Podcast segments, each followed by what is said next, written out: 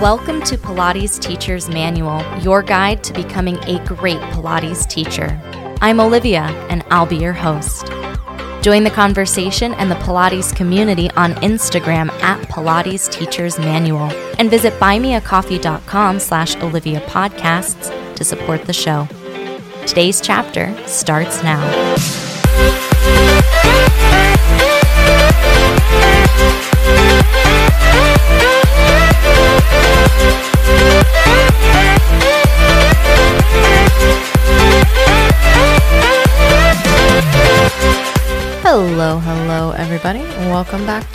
Podcast. Today's episode is all about managing the ebbs and flows that happen over the course of a year of teaching Pilates.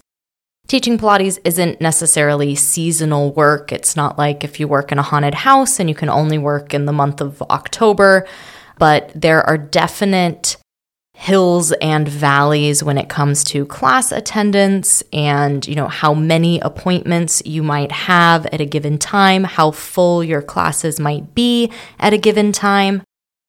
And people have seasons you know we're coming up to back to school season right now. We're just coming out of summer which in the United States is a huge travel season. We know that in November, December, we've got Thanksgiving, Christmas, winter holidays and that people like to travel to be with their families. And that's obviously going to affect how we work as Pilates teachers because we work with people and people do things at times of the year. This especially applies to private sessions or one on one sessions because if your client's on vacation, then you aren't seeing them, and it's very likely you are not getting paid for the time that you are not seeing them. But also in group classes, there can be this feast or famine in terms of how many bodies you've got in class, how many classes you've got on the schedule, how your attendance is overall. So there are definitely cycles to that as a Pilates teacher. And first, we're going to look at the landscape and look at some trends that I've noticed as a teacher who's been teaching in an urban environment in the United States for the past several years, but also look at how we can manage that ebb when we don't have a lot going on, and then also manage that flow when we have a lot going on or even too much going on. So, some things that I've noticed um, right now, we're in the summer. Summer is a huge travel season in the United States. It's usually Memorial Day to Labor Day. This is when families are going on vacation because school is out. The weather's really nice, so people might be exercising but doing things outdoors like biking or swimming or running because the weather is appropriate for that. So it's very likely that in the summer season, you might have fewer people in your classes and you may have clients traveling. So summer could be a season where you've got a little bit less going on at the studio or with your clients. I even have clients who take the summer off. They go to their home in another state, and I see them in the fall when they come back to the city. That is a thing that can happen with clients as well. I've noticed that in the winter, early morning and later evening classes are a little bit less full because it is pitch black outside. And I know that Chicago's pretty north in the northern hemisphere. So I know that we do get those shorter days. I feel like more than I got when I was living further south in like Las Vegas. But people are less inclined to want to get up super early and then dig out their car if it snowed and then go to the studio for a 6 a.m. class. So it is likely that attendance can drop in those. Same thing in the evening. It's like pitch black at four o'clock. And so going to like a really later evening class. I personally am like ready to hibernate at four o'clock. So that can also be difficult to get people in the studio. As I mentioned, November and December are big holiday seasons in the US. You've got Thanksgiving at the end of November, and then you've got Hanukkah and Christmas and New Year's all coming at you in December and early January. So a lot of people will take the month of December off and they'll just like leave for Thanksgiving and you may not see them until February sometimes. So that can happen. There is, of course, a big boom in studio attendance, usually in January. There's a lot of new year, new me, and kind of that new energy of the year are looking at that to start or kickstart a new fitness routine. Lots of people are trying Pilates in early January, which is excellent and amazing. The trick is getting them to stick around past February and March.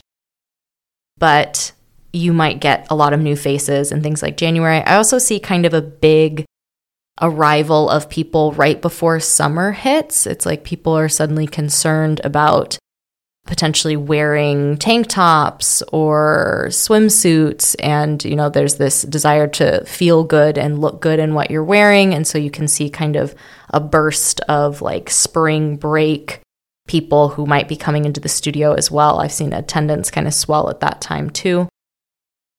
Weather is like a micro trend. Um, when weather is bad, whether it's yucky snowstormy weather in the winter, like people just are less likely to come in the middle of a thunderstorm. I had a class earlier this week that was like a free intro class, so not full of paying people, but people who wanted to try. And there were 12 people signed up, and then three people came. and that just happens sometimes because it was actively pouring at that time. So, weather can be a big factor, but not only bad weather, also weather that's too good. Um, for the same reason, you know, people want to be outside when the weather is nice. And I'm an indoor houseplant, so I'm always down to exercise indoors. But there are people who are like seasonal runners, seasonal bikers, and they will take a break from Pilates to do this outdoor stuff. Like we're right on Lake Michigan, so there's a lot of boating that happens and jet skiing and like water sports stuff. So, good weather can also influence your attendance, not always in the best way.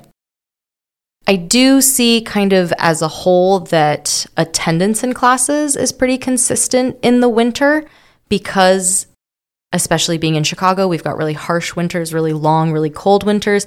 Because Pilates is indoors, you get to exercise and you don't have to deal with the weather too much. So, um, you do see once it gets colder, you see a lot more people kind of getting into the indoor activity game. The good thing about group classes is there's this insulating effect. So, we've talked about these kind of big trends that are just happening. There may also be trends that are local to your area. If there's big festivals or big goings on or big marathons, you know, things that happen, that might also affect your studio attendance. But group classes, because you can get lots of bodies in the room, if there are three people on vacation that week for whatever reason, there are other people who could fill that group class slot. Whereas if you're teaching a private session and your three clients are on vacation in Florida, you just don't see them and you don't have a class at that time while they're traveling. The effect of these ebbs and flows is much bigger when you're working with individual clients because your income is tied to those sessions happening. And when they're not happening, like technically you could fill that slot with another client. Maybe you do have a wait list for time slots and someone's like, oh my gosh, I really want Monday at nine. And if they're not there, I'll take it. I mean, that's awesome. I am not at that level of teaching where I've got like a wait list for time slots or anything like that. Um, but you might be, so you could fill that slot, but you also may not be able to, uh, which is going to affect your financial bottom line. The ebbs and flows will also have a little bit less of an effect on your overall bottom line if you have another job. So, if you have a day job and you teach Pilates on the side or on the weekends or just evenings a couple nights a week, something like that, whether there's you know, six people in your class or 12 people in your class may not make a gigantic difference if that's not your primary source of income, but it can make a difference. And definitely, if that's what you do and you are a full time Pilates teacher, that's your game, that is going to be different. And it can have a real impact on, you know, your ability to pay rent and go out and do things and be a person. Good news is we don't have to abandon all hope. There are ways to work with those ebbs and flows. So, coming up after the break, let's look at how we can manage when we have a class surplus and when we have a little bit of a class deficit. That's coming up next.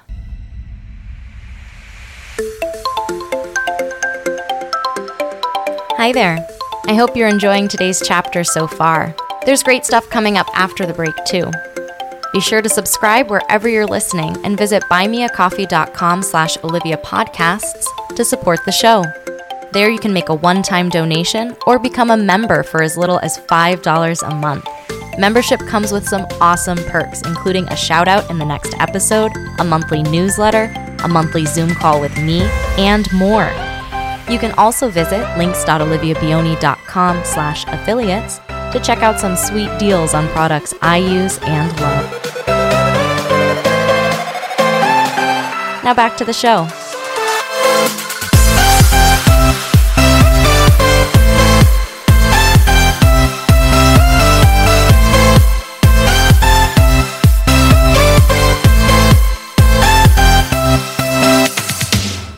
There are a few ways that we can address the not quite constant nature of teaching Pilates. One of the things that you can think about is that Pilates teachers are also people and they also want to go on vacations a lot of times on long weekends in the summer around holidays. So if you are looking to pick up hours, I can guarantee that there are teachers who are scheduled to teach on things like 4th of July, Memorial Day, Labor Day, Christmas Eve, New Year's Eve, Thanksgiving Eve, literally anytime Thanksgiving week, I think, that teachers are going to be wanting to travel. And if you don't have travel plans, that is a really easy way to pick up some classes at a time where maybe your classes are canceled because they fall on that holiday or you don't have your private sessions because your clients are traveling, things like that, you can definitely always pick up holiday travel times. Like uh, Lollapalooza is a big music festival that happens in Chicago. I covered classes for a teacher who was attending Lollapalooza and, you know, wanted to go see that. And I wasn't going to Lollapalooza. And so I was able to pick up those classes. Pilates studios tend to be open on holidays, which is great for people who want to take classes, not always great for teachers. So you can always find someone who wants help covering those classes if they do have like a family get together or something going on. You do not have to cover those classes, but I can pretty much guarantee you that uh, it is very likely they're going to be available.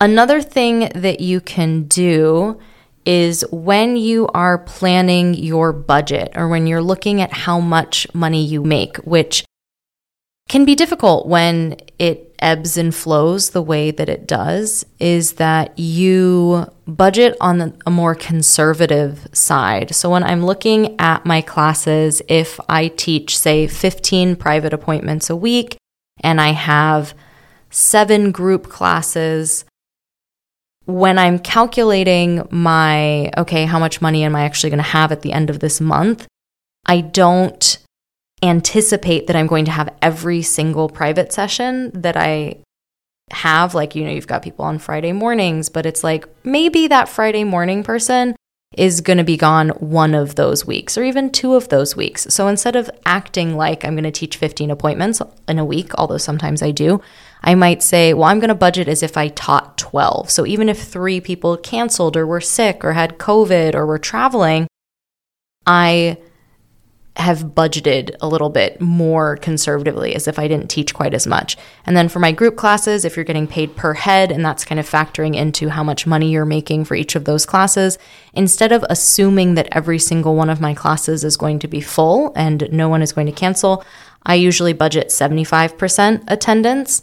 And then if more than that shows up, then, you know, that's just a bonus, but I'm not planning for perfect attendance because life doesn't work out like that, right?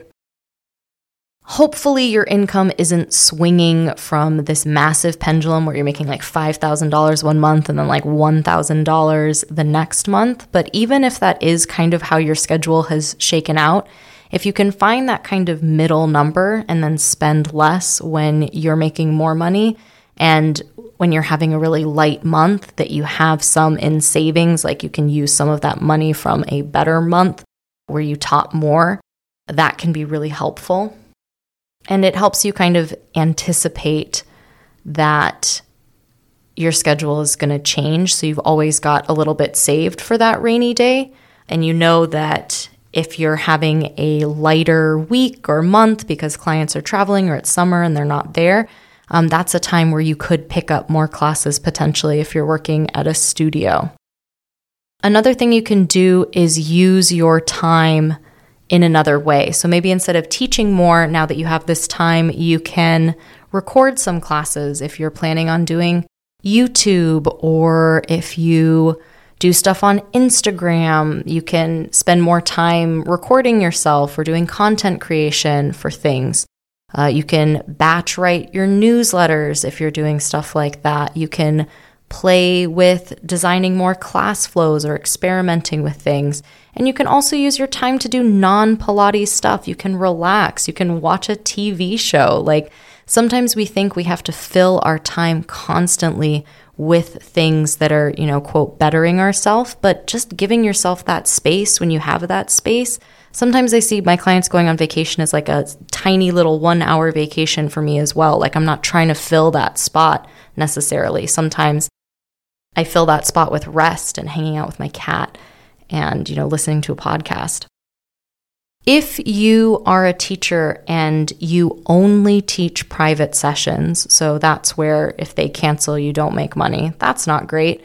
There are ways of, you know, arranging your studio and, you know, even if you're just an individual person with private clients, um, but if they're like your personal private clients, you're responsible for managing them and processing payment and scheduling and then teaching all of that stuff. I would say that in that case, you are in fact your own studio you can potentially think about ways that you can offer your services on more of like a membership basis. So instead of paying per session, you could set a monthly rate. And I haven't done this, but I've thought about this because I think that having an alternative to the you only get paid for time that you're actually working because our time is a limited resource and we can't work all the time. Like there is a limit to how much you can earn when you are only paid for the hours that you teach. So if you thought about switching your clients over to a monthly charge where every month they you're either invoicing them or they're paying upfront for however many sessions, that could be a way to have a better idea of what your income is going to be. I know that when studios do things like a monthly membership, they know every month how much money they're going to make because they know how many people have bought the monthly membership. So you have some degree of certainty about what you're making. Now, I don't know exactly what that would look like. As I said, I haven't set up my services as a membership, just yet, but I can see the value in having a okay, you get up to two private sessions per week with me. It's $800 a month or it's however much, I don't know. Every market's a little bit different, but you set up front that this is what you're paying monthly and if you only have 7 sessions that month, it's fine, but you pay the same amount. And if you had you know, the month days worked out so that you got nine sessions in a month, it's still that same, but you know every month that that's what's coming in. That can give you a little bit of peace of mind if you can get your clients on board with that. And I think the first step to getting your clients on board with that is just outlining that this is how you're going to be processing payment in the future. So don't let that stop you uh, from making changes in your business. The bottom line is that teaching Pilates can have cycles in terms of attendance, where you've got classes that are more attended and classes that are less attended. If your classes correspond with holidays, those classes might be canceled. If you're teaching one on one, you may have sessions that aren't happening while clients are traveling or while you're traveling. And while that does have a degree of uncertainty in it, it's not like a nine to five where you have a salary, you know exactly what you're getting paid and you're getting paid every two weeks. Like that doesn't always happen in the Pilates industry, but there are ways that we can work around that, whether it's teaching more when we have the time to do so, whether it's, you know, maybe restructuring your client program or whether it's using that time to do other things. And that's totally fine as well. Those are all things that you might do when you are managing the ebbs and flows of teaching.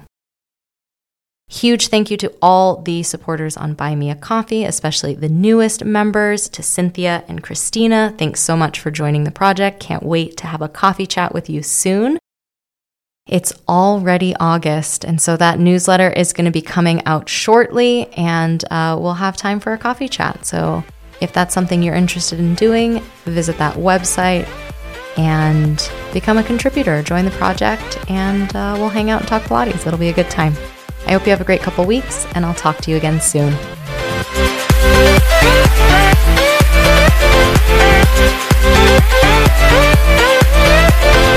Thanks for listening to this week's chapter of Pilates Teacher's Manual, your guide to becoming a great Pilates teacher. Check out the podcast Instagram at Pilates Teacher's Manual and be sure to subscribe wherever you listen. For more Pilates goodness, check out my other podcast, Pilates Students Manual, available everywhere you listen to podcasts. The adventure continues. Until next time.